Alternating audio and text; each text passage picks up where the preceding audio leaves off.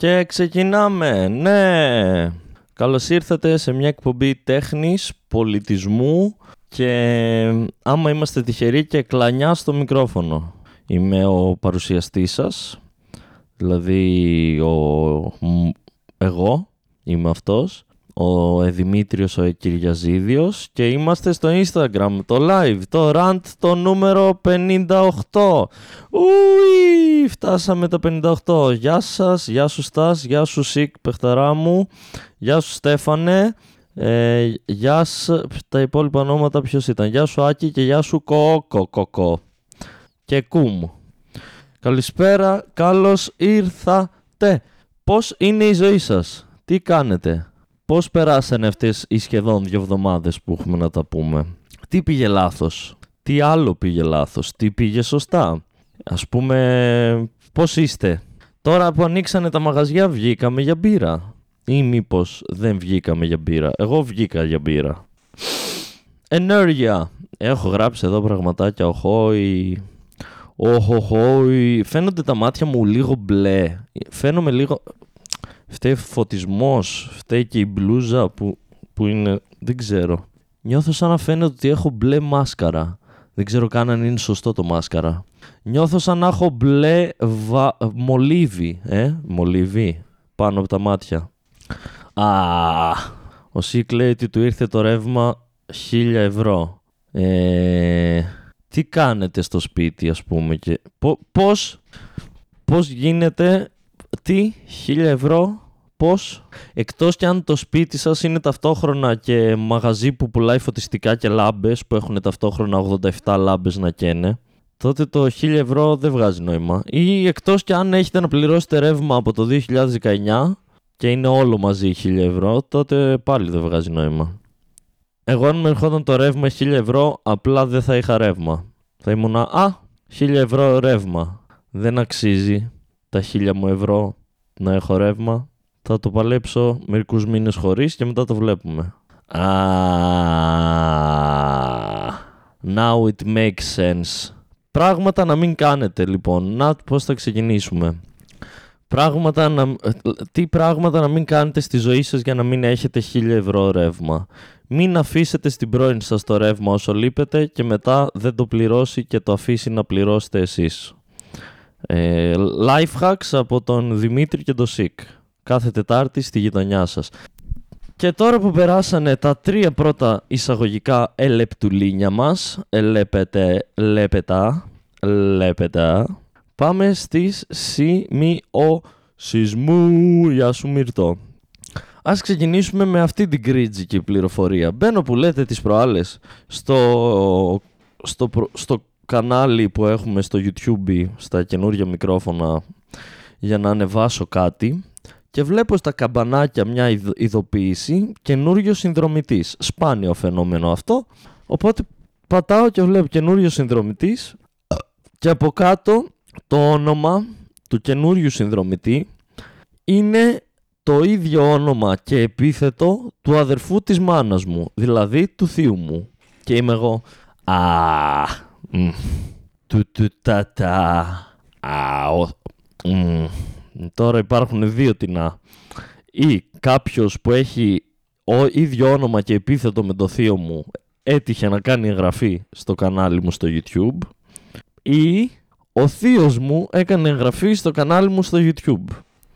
Και μετά από λίγες μέρες έτυχε να κάνουμε μια βιντεοκλήση με την γιαγιάκα, τη μοναδική γιαγιάκα που μας έχει μείνει στο σόι, τα φιλιά μας στην αγαπημένη μου γιαγιάκα που την αγαπάμε πάρα πολύ. Κάναμε μια βιντεοκλήση για να μας δει εμένα και τον αδερφό μου καθώς έχουμε να πάμε στο χωριό να τη δούμε εμείς δύο χρόνια. Καλά μου νόπανα είμαστε κι εμείς.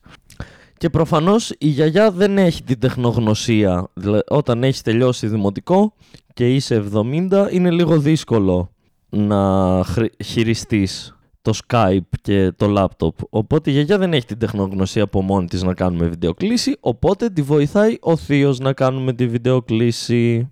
Και όπως κάνουμε τη βιντεοκλήση, κάνει η γιαγιά μου έχω καιρό να σας δω, μου λείψατε παιδάκια μου και τέτοια. Εντάξει, τουλάχιστον μου έβαλε ο θείος ε, να σας ακούσω εκεί σε κάτι εκπομπές στα ίντερνετ. Και είμαι εγώ, δεν ακούγεται καλό αυτό. Και ο θείος μου συμβάλλει στη συζήτηση λέγοντας «Ναι, τι, τι, έβαλα εκεί κάτι, κάτι που έχεις ε, ένα κανάλι εκεί καινούργια μικρόφωνα της έβαλα, να σε, έβαλα στη γιαγιά να, να σε ακούσει και σε κάτι συνεντεύξεις που ε, σου έχεις πάει και με εγώ «Α, άκουσε η γιαγιά μου την κομική χαρά» όπου μιλάω για το πώς έχασα την παρθενιά μου σε μπουρδέλο. Μ, άβολο. Ή άκουσε η γιαγιά μου εμένα σε κάποιο τυχαίο Instagram live rant να ορίομαι για κάτι random. Μ, πάλι άβολο. Το περισσότερο άβολο βέβαια από όλα είναι ότι κάπως έτσι μπορεί να ε, μάθει η μάνα μου την ύπαρξη αυτού του καναλιού YouTube και μετά να έχουμε περίεργα τηλεφωνήματα από τη μάνα μου. Στα θετικά, συν ένα συνδρομητής. Yay! Οπότε γιαγιάκα Ελπίζω ο Θείος να σου βάλει κι άλλα βίντεο, παύλα, ε, podcast μου να ακούσεις έτσι ώστε να έχουμε συν ένα view σε κάθε βίντεο. Τα φιλιά μου στη γιαγιάκα μου αν τυχαίνει να ακούει το σημερινό live. Εδώ ο Ελ Μπρέτσος λέει σκοπός είναι να μοιάζει όλο και περισσότερο στο μπίτσι.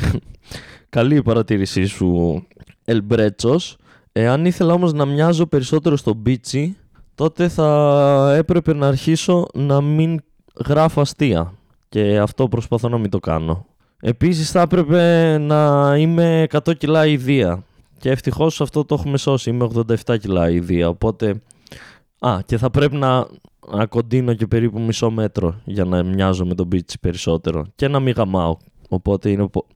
Το πρώτο βήμα είναι το μαλλί. Τώρα σιγά σιγά θα προσπαθήσω να κάνω και τα επόμενα βήματα. η Άρτεμις λέει και έχει πει τόσες φορές καλύτερα να πεθάνει η γιαγιάκα. Ισχύει αυτό. Αυτό δεν το σκέφτηκα. Πόσες φορές έχω προτείνει την εξάλληψη 90% του πληθυσμού της γης ε, από άποψη εγκεφαλική και ότι άμα ήταν να πεθάνει η γιαγιάκα μου μαζί με αυτούς θα έδινα τη γιαγιάκα μου, την τελευταία μου γιαγιάκα που την αγαπάω πολύ, απλά για να σωθεί η ανθρωπότητα. Το οποίο είναι ο ορισμός του αλτρουισμού παρεμπιπτόντως. Θα έπρεπε να αρχίσει να τον παίρνεις, λέει ο Ελμπρέτσος. Α, για να είμαι ο Μπίτσι. Ισχύει ότι θα έπρεπε να αρχίσω να τον παίρνω και τελευταία φορά που τσέκαρα δεν τον έπαιρνα. Γεια σου, Απάτζι. Απάτζι. Απάτζι. Δεν βλέπω το υπόλοιπο. Απάτζι. Στείλε μήνυμα κάτι, πες γεια σας για να κατα. Απάτζι. Τι κατά είναι αυτό στη μύτη. Παιδιά, βρήκα ένα τέλειο φίλτρο στο Instagram που σου βάζει στη μύτη μια τεράστια μύτη, μη ξανακρέμεται και άμα κουνηθείς κουνιέται και μου θυμίζει πάρα πολύ από το Family Guy ένα επεισόδιο που είναι ο Στούι που πάει σε ψυχίατρο ο Στούι και σε κάποια φάση αρχίζει να κλαίει και του βγαίνουν οι μίξες οπότε αυτό το φίλτρο είναι εδώ για την έξτρα παράνοια. Βοήθησέ με απατζι, αυτό, πώς διαβάζετε. Γράψτε μου στα ελληνικά. Απαξίωση. Α, απαξίωση. Και το J, πώς είναι ξύ. Γιατί δεν έγραψες απα και S ίωση; Γιατί δεν υπάρχει ξύ στα αγγλικά. Και το J δεν ξέρω αν μεταφράζεται σε ξύ. Θα μου πεις, στο πληκτρολόγιο, άμα πατήσεις shift και αλλάξεις τη γλώσσα, το J είναι το ίδιο κουμπί με το ξύ. Έχεις ένα point στο επιχείρημά σου, θα σου πω εγώ. Αλλά still είναι λίγο περίεργο το J αντί για X. Όπως και να έχει, γεια σου. Δεν ξέρω αν έχεις ξαναμπεί στα live. Καλώς ήρθες σε αυτή την πολύ μικρή παρέα που έχει την ευκαιρία να ακούσει αυτό το podcast την ώρα που δημιουργείται. Ε, ξεπερνάμε την κατάσταση με το θείο και τη γιαγιά, τα φιλιά μου στο σόι μου. Βασικά όχι τα φιλιά μου στο σόι μου, γιατί το περισσότερο σόι δεν έχω και πολύ σχέση. Τα φιλιά μου στη γιαγιάκα μου και στο θείο μου. Και πάμε στο επόμενο θέμα που είναι τα κουνούπια. Προσοχή, βοήθεια, τον ήπιαμε, γαμώ το σπίτι μου, κουνούπια are back. Είναι η εποχή των κουνουπιών, έχουν βγει και έχουν αρχίσει να μου γαμάνε την ψυχολογία. Ακόμα δεν ξεκίνησαν οι ζέστες επίπεδου δεν μπορείς να κοιμηθείς από τον υδρότα και τα κουνούπια είπαν ξέρεις κάτι δεν θα περιμένουμε να, να έρθουν οι καλές οι ζέστες θα σου γαμάμε από τώρα την ψυχολογία για να στιγαμίσουμε ακόμα περισσότερο και εγώ βγήκα, βγήκα πρώτη φορά μετά την απαγόρευση να πάω να πω πιο μπύρα και αντί να πίνω μπύρα κυνηγούσα κουνούπια και ξυνόμουν. Γιατί, γιατί δεν σκοτώνουμε όλα τα κουνούπια, γιατί, γιατί κρατάμε ακόμα τα κουνούπια, γιατί δεν, μπορούμε να σκοτώσουμε, αν μπορούμε να σκοτώσουμε την πολιο, πολιο, πολιοημολίτιδα, μπορούμε να σκοτώσουμε πιστεύω και τα κουνούπια. Ε, Δημήτρη, αν σκοτώσουμε τα κουνούπια, μετά τα βατράχια δεν θα έχουν τι να φάνε και θα πεθάνουν και τα βατράχια. Ναι, και άμα πεθάνουν τα βατράχια, τι θα πάθουμε; Ε, άμα πεθάνουν τα βατράχια, μετά δεν θα έχουν οι οχές να τρώνε και θα πεθάνουν και οι οχές. Και άμα πεθάνουν οι οχές, τι πάθαμε; Ε, μετά θα έχουμε περισσότερα ποντίκια. Ε, ωραία, ας πάρουμε περισσότερες γάτες για να σκοτώνουν τα ποντίκια και ας χάσουμε, ας σκοτώσουμε τα κουνούπια και ας πεθάνουν και τα, τα, τα βατράχια και οι οχές και ας κρατήσουμε εμείς τα, τα, τα, περισσότερες γάτες. Η Άρτεμις λέει ότι κολλάει Α, ναι, δυστυχώς δεν μπορώ να κάνω κάτι καλύτερο. Δηλαδή, οι συνθήκες είναι καλύτερες αυτή τη στιγμή. Έχω ενημερώσει τους υπόλοιπους συνανθρώπους αυτό εδώ του σπιτίου ότι έχω live για να μην κάνουν κάτι στο ίντερνετ που να παίρνει ταχύτητα. Οπότε ελπίζω να ξεκολλήσει ή ελπίζω ε, αν κολλάει πολύ ε, να τα παρατήσετε και απλά να μπείτε αύριο να ακούσετε το podcast όταν ανέβει. Τι ήθελα να πω, κουνούπια. Έχουμε στείλει ανθρώπους στο φεγγάρι. Κάντε κάτι. Σκοτώστε τα γαμοκουνούπια. Η απαξίωση έχει πρόβλημα με το φίλτρο μου. Πώς το βγάζω το φίλτρο, δεν ξέρω. Πόσο boomer είμαι. Και δεν ξέρω καν τι είναι το boomer. Λοιπόν, παιδιά, το, το βρήκα. Θα βγάλω το φίλτρο τώρα. Ψάχνω να βρω. Οπ. Καλύτερα. Το βγαλά. Νομίζω πως το έβγαλα. Θα δούμε αν είναι καλύτερα ή όχι. Τα μάτια μου έχουν ακόμα μπλεσκιά, ποιος ξέρει. Τι λέω εδώ; Μήνυμα Instagram, α, ναι. Λοιπόν, θυμάστε, όσοι ακούτε το live το θυμάστε σίγουρα. Γεια σου, Greg.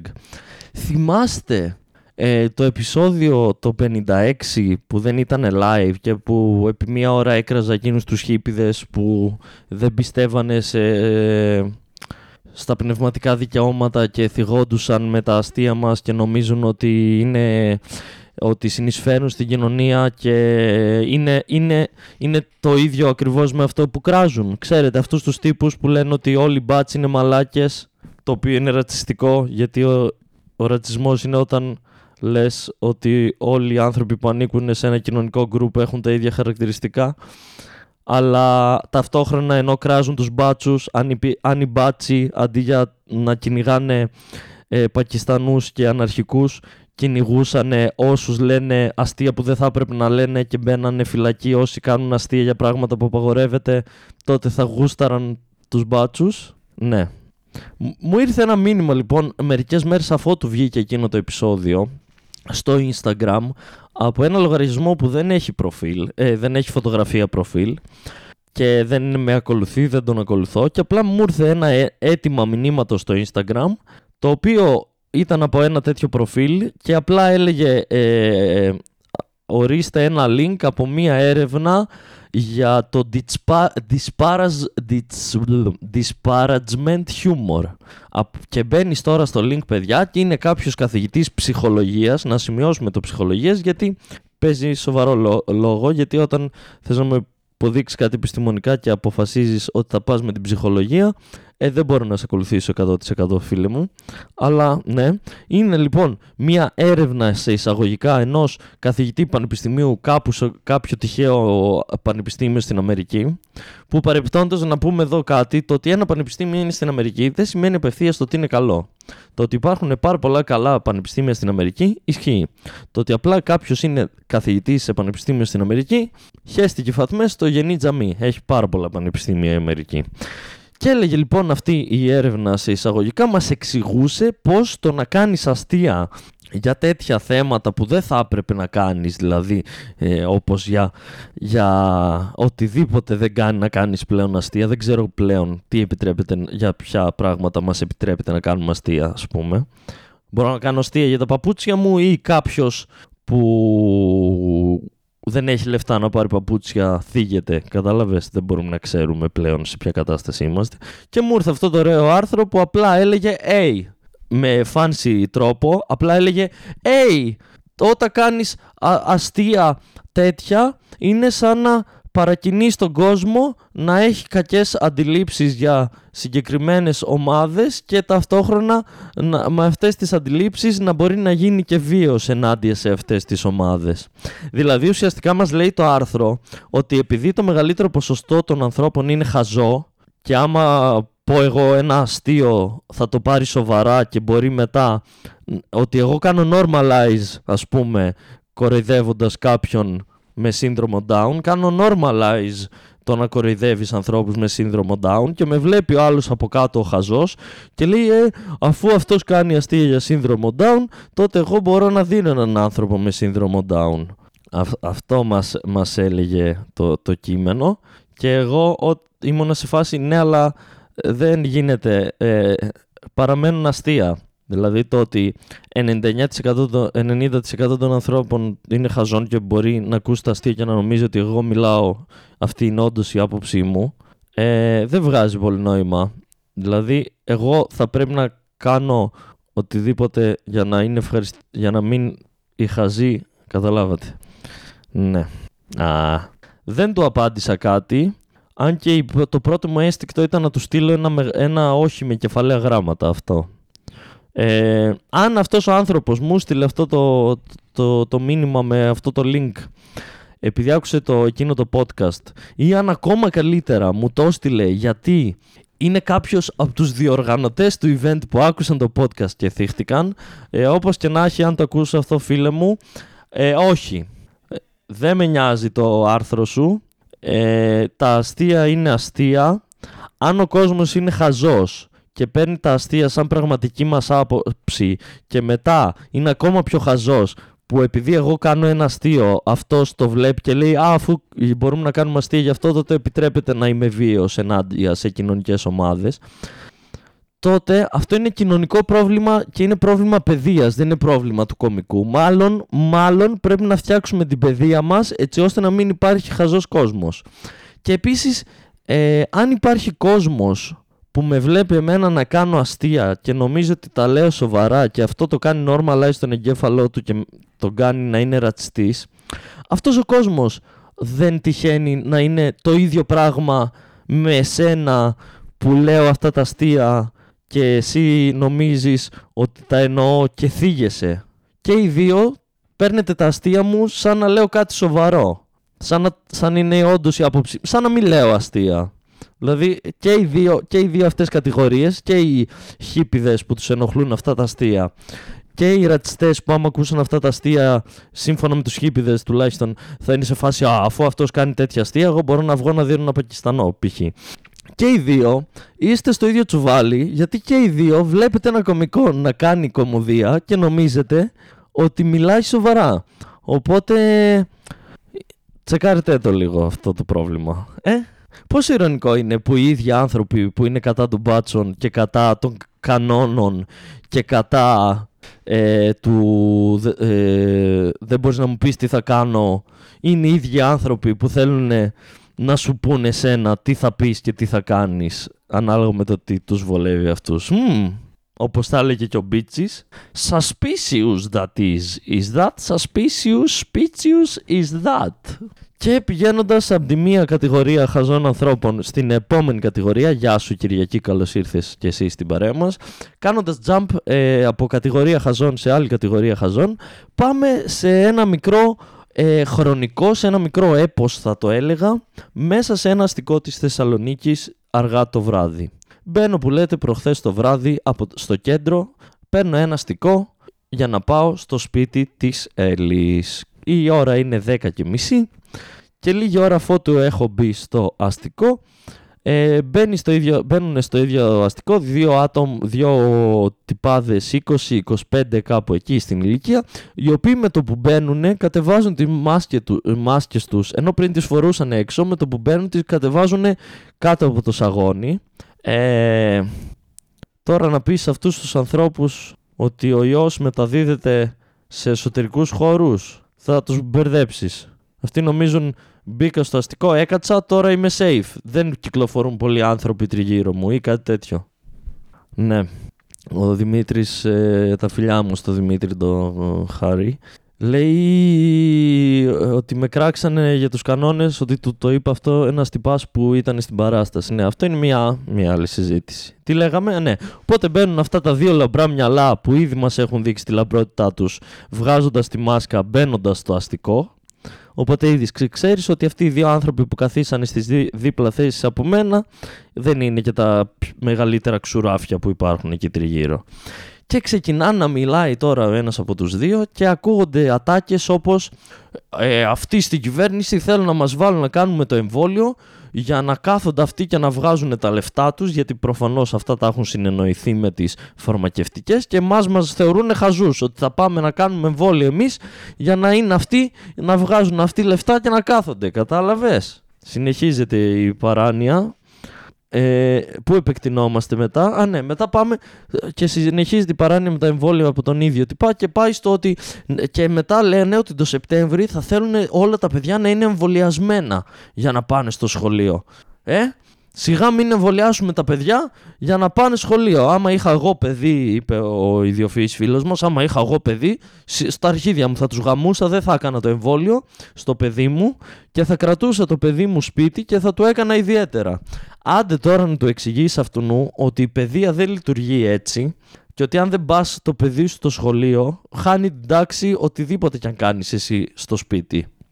Δηλαδή, ακόμα και τον Στίφεν Χόκινγκ να είχες παιδί, αν δεν τον πήγαινες στην τρίτη δημοτικού και τον κρατούσε σπίτι στην Ελλάδα να του κάνεις ιδιαίτερα με καθηγητές, την άλλη χρονιά πάλι θα πρέπει να πάει τρίτη δημοτικού. Δηλαδή το μόνο που έχεις καταφέρει να κάνεις είναι να χάσεις το παιδί σου μία σχολική χρονιά, να χάσεις εσύ λεφτά από τα ιδιαίτερα που του έκανες μαθήματα και να, είναι, και να έχει και την ευκαιρία το παιδί σου να κολλήσει κορονοϊό και να πεθάνει δεν βλέπω κάποιο θετικό σε αυτό το σενάριο. Στο, στο κεφάλι του φίλου μας φαινόταν σαν το σωστό σενάριο για να ακολουθήσει στο, αν είχε φυσικά παιδί.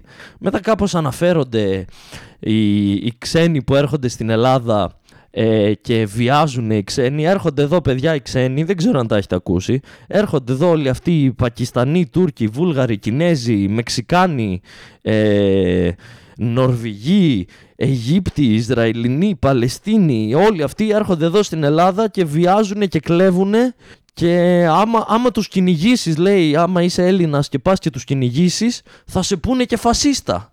Ενώ στο εξωτερικό όταν πηγαίνουν οι ξένοι και τους διώχνουν, εκεί λένε ότι είναι πατριώτες, κατάλαβες φίλε μου. Θα μας πούνε φασίστα που θέλουμε να πάμε να δίνουμε Πακιστανούς επειδή εμείς θέλουμε να προστατεύσουμε την ελληνική κοινωνία από τους βιασμούς. Δεν βλέπει που όλοι οι περισσότεροι βιαστές και κλέφτες είναι Έλληνες, δεν του περνάει από το μυαλό. Όχι. Δεν του περνάει από το μυαλό ότι είναι οι κοινωνικές συνθήκες και δεν φταίει το από ποια χώρα. όχι. Και θα τον πούνε και φασίστα από πάνω, αν κυνηγήσει Πακιστανούς. Σε τι χώρα ζούμε, να μην μπορείς να δει ανθρώπους που δεν είναι ίδιοι με σένα. Σε τι χώρα θα φέρουμε τα παιδιά μας. Καταλαβαίνεις ότι κάποιος είναι ακροδεξιός όταν λέει ότι οι δεξιές ε, πολιτικές της κυβέρνησης δεν είναι αρκετά δεξιές. That, that's a little bit fun.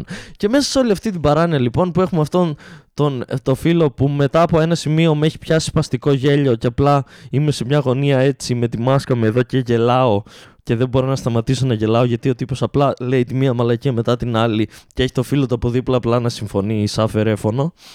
Εμφανίζεται ο δεύτερος μεγάλος χαρακτήρας της βραδιάς που είναι ένας κύριος γύρω στα 60 ο οποίος επίσης έχει μάσκα αλλά την έχει κάτω από το σαγόνι μέσα στο αστικό που ακούει το φίλο μας να μιλάει για τα εμβόλια και λέει «Οπ, βρήκα κάποιον νεαρό που με καταλαβαίνει γιατί και αυτός ξέρει ότι τα εμβόλια τα έχουν κάνει για να μας φάνε λεφτά. Και λέει θα κάνω τσάι μην στη συζήτηση θα χωθώ κι εγώ για να υπάρξει μια ταύτιση και να νιώσω κι εγώ χρήσιμος οπότε πετάει το φίλος μας ο Εξιντάρης που επίσης δεν φοράει τη μάσκα και λέει, Α, κι εγώ, ναι, κι εγώ δεν θα το κάνω το εμβόλιο. Και εγώ γενικά στη ζωή μου δεν έχω κάνει κανένα εμβόλιο. Δεν είμαι κανένας χαζός να με πιάσουν κορόιδο να πάω να κάνω εμβόλια, γιατί εγώ είμαι έξυπνος και ξέρω. Και λέει, σιγά μην κάτσω να κάνω το, το, το εμβόλιο αυτό που, είναι, που θα έχει τσιπάκι και νανοτεχνολογία και 5G. Και μετά λέει, για το 5G δεν είδα να βάζουν καινούριε κεραίες. Άρα μας βάζουν το τσιπάκι. Α, μετά λέει το τσιπάκι να ξέρεις, ε, είναι με νανοτεχνολογία. Η τεχνολογία λέει έχει φτάσει πλέον σε αυτό το σημείο που μπορούν να το βάλουν το τσιπάκι μέσα σε μια σύριγγα και να μην το βλέπεις. Ε, νανοτεχνολογία σημαίνει ότι οι διαστάσεις είναι σε νανόμετρα. Προφανώς και δεν το βλέπεις. Αυτός είναι σχεδόν ο ορισμός του νανόμετρου. Είναι πολύ μικρότερο από το οπτικό σου φάσμα και το μέγεθος που μπορείς να δεις. Το ότι δεν το βλέπεις βέβαια δεν σημαίνει ότι στο βάζουν ενέσιμο στις φλέβες σου για να πιάνεις 5G και για να, και για να σε παρακολουθούν. Και εκεί, εκεί έρχεται το καλύτερο σημείο αυτής της επικής συνάντησης αυτών των δύο μεγαθυρίων ε, της φιλοσοφίας και των εγκεφαλικών δραστηριοτήτων. Εκεί έρχεται το σημείο καμπής όπου αφότου έχει πει για το 5G την ανατεχνολογία, τις κεραίες και το εμβόλιο ο εξιντάρης, του απαντάει ο εικοσάρης, ε, και εγώ δεν θα θέλω να κάνω το εμβόλιο, αλλά εντάξει αυτά με το 5G και τα τσιπάκια είναι θεωρίες συνωμοσίας. Πόσο αστείο είναι όταν βρίσκονται δύο τρελοί που πιστεύουν σε διαφορετικές συνωμοσίες και ακούνε την τρέλα του άλλου και λένε καλά αυτό που λες τώρα είναι μαλακία εντάξει δεν ισχύει μη λες μαλακίες. Αλλά τη δικιά τους την τρέλα που την πιστεύουν δεν ακούνε ότι αυτό που λένε είναι τρελό. Και είναι εντάξει η συνωμοσία που λες είναι ηλίθια. Η δικιά μου συνωμοσία είναι σωστή. Ε τώρα όχι και 5G εντάξει παππού το παράκανες δεν μας βάζουν και μικροτσίπ στο εμβόλιο. Το εμβόλιο απλά το έχουν φτιάξει για να μας πάρουν τα λεφτά όπως φτιάξανε και την ασθένεια και για να κάθονται οι βουλευτές να βγάζουν φράγκα και εμείς να δουλεύουμε για αυτούς για να μην μπορούμε, να, γιατί άμα δουλεύουμε όλη μέρα για την κυβέρνηση και κάθονται και βγάζουν αυτή φράγκα δεν έχουμε χρόνο για να δέρνουμε Πακιστανούς. Είναι αυτή η συνωμοσία. Αυτή η συνωμοσία που λες με το 5G είναι ηλίθια το οποίο μου θύμισε ένα beat που έκαναν στη, στο, στο show που είχε ο Jim Jeffries στο Comedy Central, όπου είχε κάνει ένα segment για την εκπομπή που είχε μαζέψει ε, συνωμοσιολόγους που ο καθένας πίστευε σε διαφορετική συνωμοσία και τους είχε μαζέψει όλους, όλους μαζί και τους ρωτούσε ε, εσύ σε ποια συνωμοσία πιστεύεις; Έλεγε ο ένας εγώ πιστεύω ότι η γη είναι επίπεδη μετά ρωτούσε τον άλλον εσύ τι πιστεύεις; Εγώ πιστεύω ότι δεν πήγαμε ποτέ στο φεγγάρι μετά ρωτούσε τον άλλον εσύ τι πιστεύεις; Εγώ πιστεύω ότι η βασίλισσα Ελισάβετ είναι κροκόδιλος και μετά τους έβαζε ε, ε, να μιλήσουν μεταξύ τους και έλεγε ο, ο κροκόδιλος στον επίπεδη γη «Καλά ρε φίλε, εντάξει, ποια επίπεδη γη, χαζός είσαι». Δεν υπάρχει. Η γη, είναι, η γη προφανώς είναι σφαιρική. Απλά η βασίλισσα Ελισάβετ και πάρα πολλοί άνθρωποι που έχουν δύναμη στον πλανήτη είναι κροκόδιλοι. Και του έλεγε ο άλλος που πίστευε στην επίπεδη γη. Τι λες, βρε χαζέ, ποιοι κροκόδιλοι. Σιγά μην είναι η Βασίλισσα Ελισάβετ κροκόδηλος. Όχι. Είναι μια κανονική γιαγιά που την πληρώνουμε γιατί απλά έτυχε να γεννηθεί να βγει από τον μπούτσο κάποιου άλλου που ήταν βασιλιάς ή κάτι τέτοιο. Η πραγματική συνωμοσία είναι η επίπεδη γη. Μην είσαι ηλίθιος, κροκόδιλοι και μαλακίες. Αχ. Και τώρα και αυτοί οι δύο άνθρωποι και ο Οικοσάρης που θέλει να δει φασίστες και δεν φοράει τη μάσκα του στο αστικό γιατί δεν υπάρχει κορονοϊός. Δεν ξέρω αν υπάρχει. Δεν κατάλαβα αν υπάρχει σύμφωνο με τον Οικοσάρη φίλο μας. Και ο κύριος με το 5G στις φλέβες ο αντιεμβολιαστής. Ε, και αυτοί οι δύο άνθρωποι όταν θα έρθει η στιγμή των εκλογών άμα πάνε να ψηφίσουν η ψήφος τους μετράει όσο και δική σας. Καλώς ήρθατε σε αυτή την υπέροχη χώρα που λέγεται ελληνική δημοκρατία ή αλλιώς ελληνική χριστιανική δημοκρατία ή αλλιώς ε, χριστιανοφασισμός ή αλλιώς ε, παραπληροφορητική χώρα με ηλίθιους ανθρώπους, ηλίθιους πολιτικούς και την εκκλησία και τους υπουργούς να κάνουν ό,τι θέλουν. Κάπως έτσι νομίζω λέγεται. Νομίζω αυτά είναι τα αρχικά του Ελλάδα. Αχ, μου λέτε πώς θα βγω να κυκλοφορήσω μετά από 1,5 χρόνο καραντίνα και έξω χωρίς να θέλω να χτυπήσω κάποιον. Γιατί φοβάμαι ότι μία μέρα θα γίνει κάτι από τέτοιες παρόμοιες καταστάσεις, θα γίνουν πολλές και θα εμφανιστεί το κερασάκι στην τούρτα που απλά θα εκραγώ και θα, θα βρούνε κάποιον νεκρό. Δηλαδή ή, εκείνο, ή κάποιον από αυτόν που θα με τρελάνουν ή εμένα θα, θα ε, κάποιος θα έχει πεθάνει. Και φοβάμαι για το μέλλον μου εκεί έξω στην κοινωνία. Ειδικά όταν κυκλοφορώ μόνος μου, γιατί όταν έχω παρέα μπορούν να με συγκρατήσουν λίγο, να πούμε κάτι άλλο, να με ηρεμήσουν. Όταν είμαι μόνος μου και ακούω τέτοια όμως, είμαι λίγο. δεν είμαι καλά. Λίγο έτσι. Α, λίγο. Ας πάμε σε κάτι πιο, πιο ευχάριστο και πιο ελαφρύας. Ας φύγουμε από τις βλακίες και τη θλίψη της ηλικιότητας της κοινωνίας μας και του πολιτισμού μας. Ο, Θεός, ο, ο μη υπαρκτός Θεός να τον κάνει πολιτισμό και κοινωνία να μας κάνει. Και ας πάμε σε κάτι πιο ευχάριστο. Ε, στο Sky λοιπόν, στο Sky ή στο Star. Αχ, μπερδεύτηκα. Πού ήταν το GNTM. Θα εκραγεί ο εγκέφαλός μου τώρα. Λοιπόν, όσοι είστε ακόμα στο live, γράψτε μου πού έπαιζε το GNTM γιατί έχω κολλήσει. Τέλος πάντων, το κανάλι στο οποίο ε, βλέπαμε το αγαπημένο GNTM, το αγαπημένο GNTM εμού και του φίλου μου του Μπίτσι, hashtag ε, σε λίγες μέρες θα ανέβει κλιπ από μήνες παράνοιας από GNTM, το οποίο θα έχει γίνει animation να έχετε το νου σας. Στο Star λοιπόν, ευχαριστώ Κυριακή για την βοήθεια. Στο Star ε, αποφασίστηκε ότι η Βίκη Καγιά δεν θα είναι η παρουσιάστρια του GNTM4. Πώς εδώ είναι λίγο περίεργο όπως και να το κάνεις καθώς είναι η μοναδική παρουσιάστρια ως τώρα στο GNTM και όπως και να το κάνεις έχει συνδυαστεί το όνομά της με το GNTM και επίσης είναι και από, δεν ξέρω, από ελληνικό modeling πολύ, αλλά είναι από τις Ελληνίδες μοντέλα που έχουν κάνει καριέρα στο εξωτερικό και είναι αρκετά γνωστές, οπότε θα έλεγε κανείς ότι ο ρόλος στο συγκεκριμένο ε, reality τη τέριαζε. Το περίεργος σε αυτή την ιστορία είναι ότι ενώ η Βίκη Καγιά δεν θα παρουσιάζει το GNTM4, το Star την, θα τη βάλει να παρουσιάζει το καινούριο Dancing with the Stars. Και εκείνη που ο εγκέφαλός μου έπαθε ένα μικρό, προ, ένα brain fart έγινε στο... Και... Δεν είναι λίγο περίεργο. Δηλαδή, ας πούμε, προσπαθώ να καταλάβω το σκεπτικό των υπευθύνων του καναλιού όταν πήραν αυτή την απόφαση. Δηλαδή μαζευτήκανε και είπανε ε, την επόμενη τηλεοπτική σεζόν θα έχουμε στο κανάλι μας το GNTM και επίσης θα έχουμε στο κανάλι μας και το Dancing with the Stars. Τώρα, αυτή τη στιγμή δεν έχουμε κάποιον παρουσιαστή ακόμα για το Dancing with the Stars. Για το GNTM έχουμε τη Βίκη Καγιά που έχουμε τόσα χρόνια. Μήπως ψήνεστε, λέω εγώ τώρα μία πρόταση, να πάρουμε τη Βίκη Καγιά που είναι μοντέλο και παρουσιάζει το reality για τα μοντέλα και να τη βάλουμε να παρουσιάσει το reality για αυτούς που χορεύουν, ναι. Σας φαίνεται και εσάς αυτό μη λειτουργικό ή είμαι μόνος μου; Θα περίμενε κανείς ότι όταν έχεις ένα μοντέλο που παρουσιάζει ένα reality μοντέλων, θα έλεγε κανείς ότι έχεις κάνει ακριβώς τη σωστή επιλογή ανθρώπου.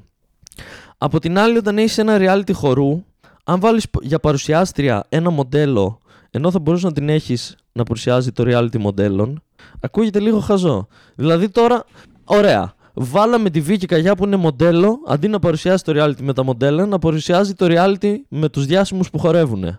Άρα το GNTM θα το παρουσιάσει ο Κοστάλας; Γιατί άμα δεχτούμε ως λογική αυτή τη μετατόπιση της Βίκης Καγιάς, το επόμενο βήμα είναι ότι θα πρέπει να έχουμε κάποιον ειδικό για χορό να, ή σχετικό με το χώρο του χορού, χώρο χορό, χώρο του χορού χορού χωρά, ναι, να, να παρουσιάζει τα μοντέλα. Τι θα αρχίσει να παρουσιάζει το The Voice κάποιος κριτής του Masterchef. Δηλαδή πηγαίνουμε και μετά ο Σάκης Ρουβάζ θα παρουσιάζει το. θα είναι κριτής στο Masterchef. Αυτό είναι το επόμενο βήμα.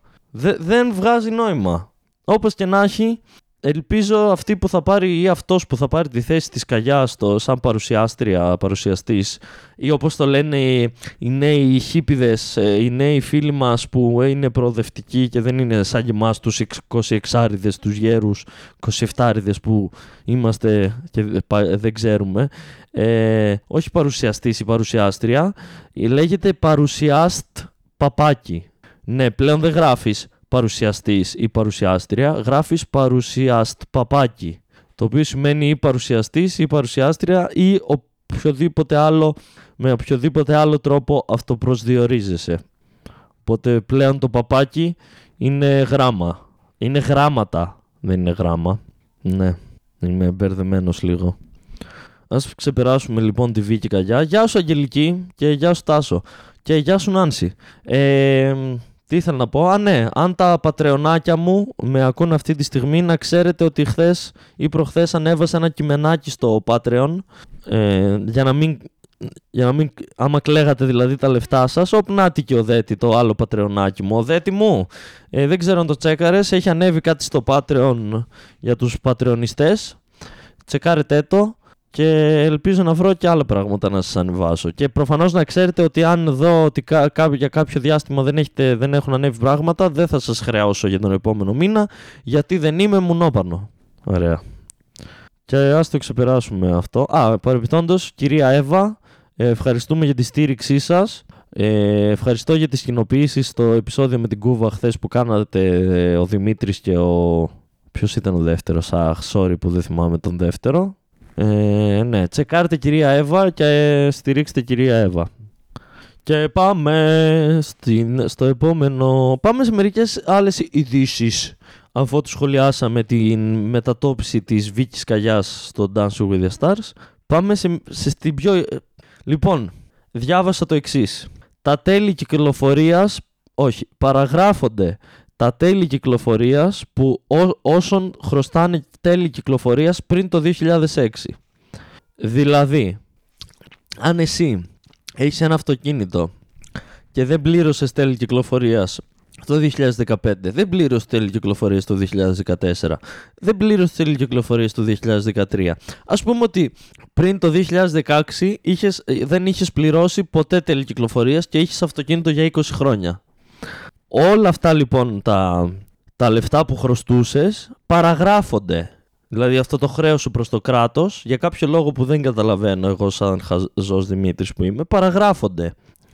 Αν όμως χρωστάς τέλη κυκλοφορίας του 2017, γαμήθηκες. Θα σε κυνηγήσουμε για να μας τα πληρώσεις. Μας τα χρωστάς μονόπανο. Αν χρωστάς για 10 χρόνια πριν το 2016, παραγράφονται. Άρα, ο μπαμπάς μου που πλήρωνε τέλη κυκλοφορίας από το 1980 μέχρι το 2016 είναι ηλίθιος. Θα μπορούσε απλά να μην τα πληρώσει και να φτάσει 2021 και να το πούνε εντάξει δεν μας χρωστάς τίποτα. Και αν ναι, τότε γιατί δεν μας τα δίνουν πίσω; Γιατί δεν παίρνουν τηλέφωνο τον παπά μου να του πούνε κύριε Κυριαζίδη, ε, θυμάστε που πληρώνατε τέλη κυκλοφορίας από το 80 μέχρι το 2015.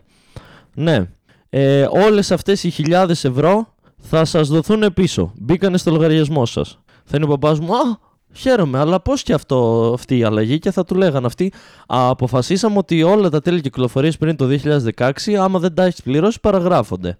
Οπότε, σαν κράτος ισότητας, αποφασίσαμε να δώσουμε και πίσω τα λεφτά που φάγαμε από τους υπόλοιπους. Γιατί δεν υπάρχει ενδιάμεσο. Είτε, είτε κοροϊδέψατε όλους αυτούς που πληρώσανε τέλη κυκλοφορίας και τους κοροϊδέψε το κράτος και μπο, μπο, μπορούσαν απλά να μην τα πληρώσουν, είτε για κάποιο λόγο βοηθάτε τους υπόλοιπους. Α, δεν καταλαβαίνω. Όπως και να έχει, εμένα αυτή η είδηση δεν με επηρεάζει γιατί δεν έχω δίπλωμα οδήγησης και δεν έχω πληρώσει ποτέ τέλη κυκλοφορίας. Βέβαια, αν επηρεάζει τον πατέρα μου και βγάζαμε κανένα ευρώ από αυτή την υπόθεση, θα με επηρέαζε και εμένα γιατί τα λεφτά του μπαμπά μου είναι δυο φορές λεφτά μου. Ο Χατζής λέει μου πάει το νέο look. Ευχαριστώ, Αλέξανδρε. Ε, ναι, είμαστε κάνα μήνα πριν αρχίσουν να πιάνονται τελείως. Τώρα είμαστε λίγο σε μια, μετα... σε μια διάμεση κατάσταση που ψιλοπετάνε ακόμα τα μαλλιά μου όταν τα πιάνω. Αλλά ναι, θα δούμε πώς θα πάει το καλοκαίρι, Χατζή. Γιατί καλοκαίρι με μακριά μαλλιά, ενώ κατά το παρελθόν όταν ήμουν λύκειο και γυμνάσιο είχα μακρύ μαλλί, το καλοκαίρι το κόβα. Οπότε φέτος θα είναι η πρώτη μου χρονιά καλοκαίρι με μακρύ μαλλί. Να θα δούμε πώς θα πάει αυτή η κατάσταση. Καθώς εγώ και ο Ιδρώτας έχουμε μία σχέση πολύ αλληλένδετη καθημερινή. Και ειδικά το καλοκαίρι αυτή η καθημερινή σχέση είναι καθό δεύτερο λεπτό πιανή και απλά χάνω υγρά από όλο μου το σώμα. Σε φάση το καλοκαίρι, άμα κατουρηθώ πάνω μου, δεν θα το καταλάβω γιατί ήμουν ήδη full βρεγμένος από τον Ιδρώτα. Οπότε θα δείξει πώς θα πάει αυτό για τα μαλλιά. Ευχαριστώ για το κοπλιμέντο παρόλα αυτά. Βέβαια το ότι όλα μου, τα, τα κοπλιμέντα για την εμφάνισή μου μου τα κάνουν άντρες ε, είναι λίγο. Μ. Είναι, το δέχεσαι το κοπλιμέντο και χαίρεσαι, αλλά απ' την άλλη λες, δεν είναι αυτό το target group μου. Το target group μου είναι η κοπέλα μου. Εντάξει, ευτυχώς νομίζω αρέσουν και στην Έλλη τα μαλλιά. Χατζής λέει μόνο μην τα αφήσεις ελεύθερα. Ε, τώρα ξέρεις τι με κάνεις, ρε Αλέξανδρε. Με κάνεις να θέλω να τα λύσω απλά για να τα αφήσω ελεύθερα και να νιώσετε άσχημα που θα είμαι άσχημος εγώ αλλά δεν θα το κάνω γιατί μετά θα με ακουμπάνε στο λαιμό και στα αυτιά και θα με ενοχλούν. Και όπου έρχεται η φίλη μου η Οδέτη με την πληροφορία της ημέρας και μου λέει το ήξερες ότι μπορείς να κάνεις botox στις μασχάλες για τον υδρότα; Ε, αγαπητή μου Οδέτη δεν το ήξερα και ακούγεται ταυτόχρονα επαναστατική επιστήμη αλλά και ηλίθια ταυτόχρονα αλλά δυστυχώς φοβάμαι από το γεγονός ότι χρησιμοποίησες τη λέξη Botox ότι το κόστος αυτής της ε, επέμβασης θα είναι μακριά από το price range μου το οποίο για κάτι τέτοιο θα ήταν 0 ευρώ. Οπότε νομίζω ότι δεν είμαι σε θέση να κάνω Botox στις μασχάλες μου για να μην υδρώνω. Μάλλον θα ακολουθήσω το δρόμο το δρόμο του υδρότα. Επίσης, αν μπορείς να κάνεις botox στις μασχάλες σου για να μην υδρώνεις, με το ίδιο σκεπτικό μπορούν να μου κάνουν botox στην, κολο... στην κολοχαράδρα μου και στο μπούτσο μου πάλι για να μην υδρώνω. Γιατί ο περισσότερος υδρότας είναι στο βρακί μου και στις μασχάλες μου. Οπότε ίσως θα ήθελα, δηλαδή, μπορούμε να το ψάξουμε λίγο δέτη. Ε, hey, Οδέτη, που έχεις παιδιά και είσαι ενήλικη και έχεις και δουλειά και έχεις πράγματα να κάνεις. Hey, επειδή εγώ βαριέμαι, ψήσου να μάθεις αν μπορώ να κάνω botox στο μπούτσο μου, στα αρχίδια μου για να μην υδρώνω. Μπράβο Δημήτρη. Good job. Αχ, μου είχατε λείψει. Μου είχε λείψει να κάνω live. Χαίρομαι που είμαστε παρεούλα εδώ. Και ναι, και παρατηρώ εδώ πόσα θέματα έχουν περισσέψει πάλι και ότι Ίσως, ναι, ίσως, ίσως σύντομα να το ξανακάνουμε αυτό το λαϊβάκι. Όχι το, το ίδιο με σήμερα να λέω πάλι τα ίδια, καταλάβατε. Ε, πάμε στις ερωτήσεις που μου έχετε στείλει. Είναι οι ερωτήσεις των παιδιών που σου στέλνουν Δημήτρη και απαντάς, απαντάς στις ερωτήσεις και προσπαθείς να έχεις και sections διαφορετικά στο podcast από μόνο να κράζεις όσους θεωρείς ηλίθιους. Είναι οι ερωτήσεις. Κυριλέσαν, κυριλέσαν, κυριλέσαν, αντίχρηστος. Για να δούμε εδώ. Ερώτηση. Είναι ανήθικο να το πάρεις ένα καλό αστείο με ένα καλύτερο αστείο χωρίς να το ζητήσει κανείς; Είναι μια ερώτηση που μου στείλατε. Ε, όχι, θα πω, δεν είναι ανήθικο. Ανήθικο είναι να το πάρεις ένα αστείο που εσύ νομίζεις ότι είναι καλό, αλλά τελικά είναι για τον Μπούτσο και δεν γελάει κανένας, με ένα ακόμα χειρότερο αστείο που εσύ νόμιζες ότι και εκείνο ήταν πολύ καλό και πάλι είναι για τον Μπούτσο και δεν γελάει κανένας. Αυτό είναι ανήθικο αν το πάρεις ένα καλό αστείο με ένα καλύτερο αστείο δεν είναι ανήθικο. Είναι ε, συγχαρητήρια, έκανες τη δουλειά σου όπως έπρεπε. Ε, αν ήμουν γυναίκα, ίσως να ψινόμουν να σε τσιμπουκώσω, που λέμε, στο χωριό μου. Δηλαδή, εγώ όταν βλέπω ένα κομικό να λέει μια αστιάρα σε παράσταση που παίζουμε παρέα και μετά έχει tag ή αλλιώς το αστείο καλύτερο από το προηγούμενο, λίγο το, η ουρήθρα μου λίγο υγραίνεται λίγο προετοιμάζεται για εισχώρηση η ουρήθρα μου όταν βλέπω κάτι τέτοια. Οπότε δεν θα το έλεγα ανήθικο. Τώρα θα μου πεις τι είναι ηθικό στην κομμωδία; Πλέον δεν ξέρω. Μπορεί να απαγορεύεται να κάνεις ένα καλό αστείο. Μπορεί να απαγορεύονται πολλά πράγματα. Ναι. Οπότε αυτά. Επόμενη ερώτηση. Ποια είναι η τελευταία φορά που έκανες κάτι για πρώτη φορά; Έχω να πω ωραία ερώτηση. Τη βάζω τέσσερα αστεράκια στα πέντε αστεράκια, γιατί για κάποιο λόγο αποφάσισα μόλις τώρα ότι βαθμολογούμε τις ερωτήσεις με αστεράκια. Κλασικά αστεράκια και κλασικές ερωτήσεις. Ποια είναι η τελευταία φορά που έκανες κάτι για πρώτη φορά; Ε, η τελευταία φορά που έκανα κάτι για πρώτη φορά ήταν την ημέρα του Πάσχατος. Την Κυριακή του Πάσχα που όλοι ψήνανε και τρώγανε με φίλους και οικογένειες, εγώ την πέρασα κάνοντας κάτι για πρώτη φορά. Δεν μπορώ να σου πω τι έκανα για πρώτη φορά, αλλά το έκανα για πρώτη φορά. Οπότε η απάντηση είναι το Πάσχα. Yay! Νέες εμπειρίες. Δεν μπορώ να σας το πω γιατί αυτό που έκανα πρώτη φορά ήταν ότι έκανα ομοιοπαθητική και φοβάμαι θα με κοροϊδέψετε. Προ, προφανώς και όχι.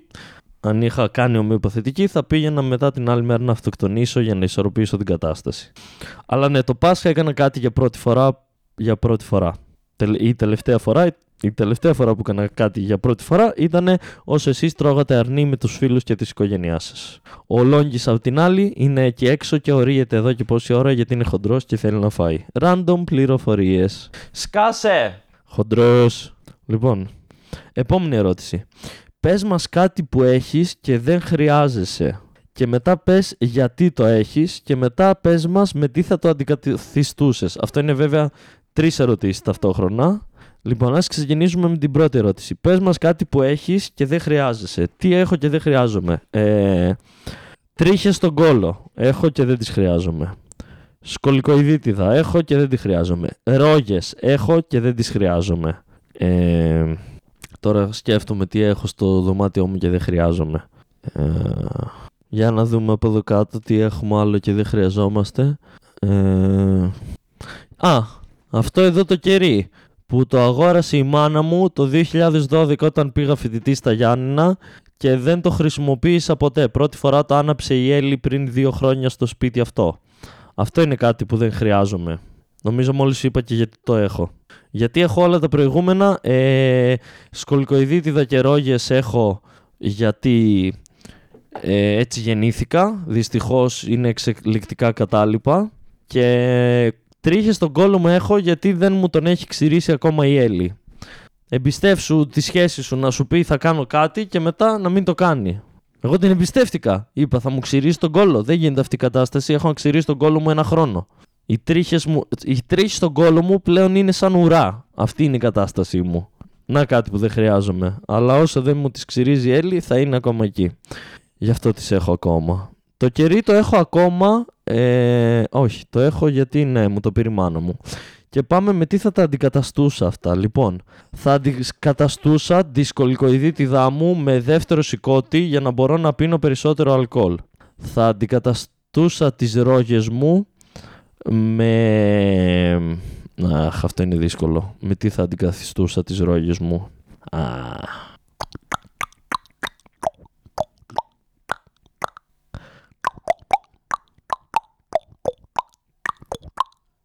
Με τι θα αντικαθιστούσα τις τρίχες του κόλου μου άραγε; Τις ρόγες μου βασικά. Τις τρίχες του κόλου μου θα τις αντικαθιστούσα με όχι τρίχες. Σίγουρα είναι αυτό. Η Αγγελική ρωτάει αν έχω δοκιμάσει αποτριχωτική κρέμα για τρίχες κολλιού. Δεν έχει τύχει να έχω αυτή τη χαρά. Μέχρι πέρυσι το πρόβλημα το αντιμετωπίζαμε με τον αγαπημένο μου πατέρα να μου ξυρίζει την κολοχαράδρα και την κολοτρυπίδα. Αλλά επειδή έχω να το δω από πέρυσι, έχει να ξυριστεί η κολοτρυπίδα μου από πέρυσι και γι' αυτό το πρόβλημα ναι. Με τι θα αντικαθιστούσα τις ρόγες μου όμως; Αυτό, αυτό ακούγεται ενδιαφέρον. Ε, Δημήτρη, σκέψου κάτι. Αυτοσχεδιασμός. Πάμε, improv. 10 πράγματα. Ε, με τι θα αντικαθιστούσα τις ρόγες μου; Με μάτια. Ένα. Ε, με ρουθούνια. Δύο. Με αυτιά. Τρία. Με, με αναπτήρες. Τέσσερα. Με θήκη για το στυλό. Πέντε με μικρόφωνα ψήρα 6 με δύο Ζάναξ 7 ε, με, με, με, με, με, με τσιγάρα 8 με πυροσβεστήρες 9 με, α, με θύρες USB 10 Yay, κάνοντας μαθήματα improv. 101 και Αυτά. Αυτή ήταν η αυτή η ερώτηση. Πάμε στην επόμενη ερώτηση. Αν θες να μοιραστείς mental health update εδώ μου λέτε οι γλυκούλιδες ε, θα έλεγα ότι είμαι, είχα και σήμερα ψυχίατρο randomly, έτυχε να είναι η σημερινή μέρα Είμαι σε μια κατάσταση όπου θα βαθμολογούσα την ψυχική μου κατάσταση 5 με 6, το οποίο σημαίνει καλά. Αν σκεφτείς ότι οι τελευταίοι μήνες ήταν κυρίως το 3 και το 2 και άντε στις καλές μέρες το 4. Ε, τα χάπια μου που μειώσαμε λίγο το ισορροπιστή και ανεβάσαμε λίγο το αντικαταθλιπτικό φαίνεται να λειτουργούν. Το ότι έχει ήλιο βοηθάει πολύ στο mental health μου το ότι μπορούμε να βγούμε να πάμε για μπύρα στο Django, τα φιλιά μας στο Django που έχουμε πάει ήδη τρεις φορές και όλο το καλοκαίρι μας βλέπω να είμαστε στο Django. Ε, βοηθάει επίσης το ότι μπορώ να ράξω με φίλους στο Django. Το ότι ξεκίνησε η κυρία Εύα με έχει βοηθήσει στο health, mental health μου καθώς είναι άλλο ένα πράγμα που μπορώ να κάνω και να περνάω καλά και να ξεχνιέμαι και να γελάω. Και είμαι σε ένα καλό state αυτή τη στιγμή στο mental health. Είμαι, είμαι, νιώθω αρκετά καλά. Μου λείπουν οι παραστάσεις γάματα, γι' αυτό προσπαθώ να κάνω άλλα πραγματάκια και να πειραματίζομαι στον ιντερνετικό χώρο. Ε, με λίγη τύχη, αν όλα πάνε καλά, ε, μέσα στον ε, Ιούνιο ελπίζω να αρχίσουν να βγαίνουν και κάποια podcast ε, όπως αυτά που γίνανε πέρυσι που ήμασταν τέσσερα άτομα και ηχογραφούσαμε τρεις ώρες και βγαίνανε σε τρία part το οποίο θα χαρώ πάρα πολύ να το κάνω και ελπίζω και εσάς να σας αρέσουν και ναι, προς το παρόν η ζωή είναι ήρεμη και χαλαρή και ωραία. Αν εξαιρέσει το γεγονός ότι λείπουν οι παραστάσεις και είναι η ηρωίνη μου οι παραστάσεις και είμαι σαν πρεζάκι. Κατά τα άλλα δηλαδή, είμαι πολύ καλά. Και ναι, νομίζω το πρόβλημα στο mental health θα, νομίζω ότι θα έχω δύσκολο δρόμο μπροστά μου όταν θα έρθει ο Σεπτέμβρης που θα πρέπει να που θα ψάχνουμε αν δεν έχω δηλαδή και ο Αύγουστος που θα ψάχνουμε να βρω που θα μείνω από Οκτώβρη που θα είμαι άστεγος αλλά μέχρι τότε ε, δεν σκεφτόμαστε τα προβλήματά μας αυτά, τα κάνουμε στην άκρη. Είναι πρόβλημα του μελλοντικού Δημήτρη το ότι, θα, ότι μπορεί να μείνει άστεγος. Αλλά, οπότε μέχρι τότε δεν ασχολούμαι με αυτό το θέμα και είμαι στη φάση μου και προσπαθώ να είμαι καλά. Πάμε σε μια τελευταία λέξη πριν τελειώσει, μια τελευταία ερώτηση πριν τελειώσει ο χρόνος μας που είναι το γιατί γαμάει τόσο το whisky; Το whisky γαμάει τόσο φίλε μου γιατί είναι whisky; Δεν ξέρω πώς να σου το εξηγήσω, αλλά καταλαβαίνω ακριβώς την ερώτησή σου και εμένα το ποτό της επιλογής μου είναι το whisky. Βέβαια αν με δεις σε μπαρ δεν θα μου δεις ποτέ να παραγγέλνω whisky γιατί λογικά θα έχει 7 με 8 ευρώ το Jameson και δεν είμαι στην ε, οικονομική κατάσταση να δίνω 8 ευρώ για ένα ποτό όταν χρειάζομαι 4 με 5 ποτά. Οπότε το Jameson είναι το ποτό της επιλογής μου όταν παίζω σε παράσταση και δικαιούμαι ποτό και όχι μπύρα. Αλλά γαμάει τόσο το whisky γιατί έχει 40% αλκοόλ και γιατί είναι whisky.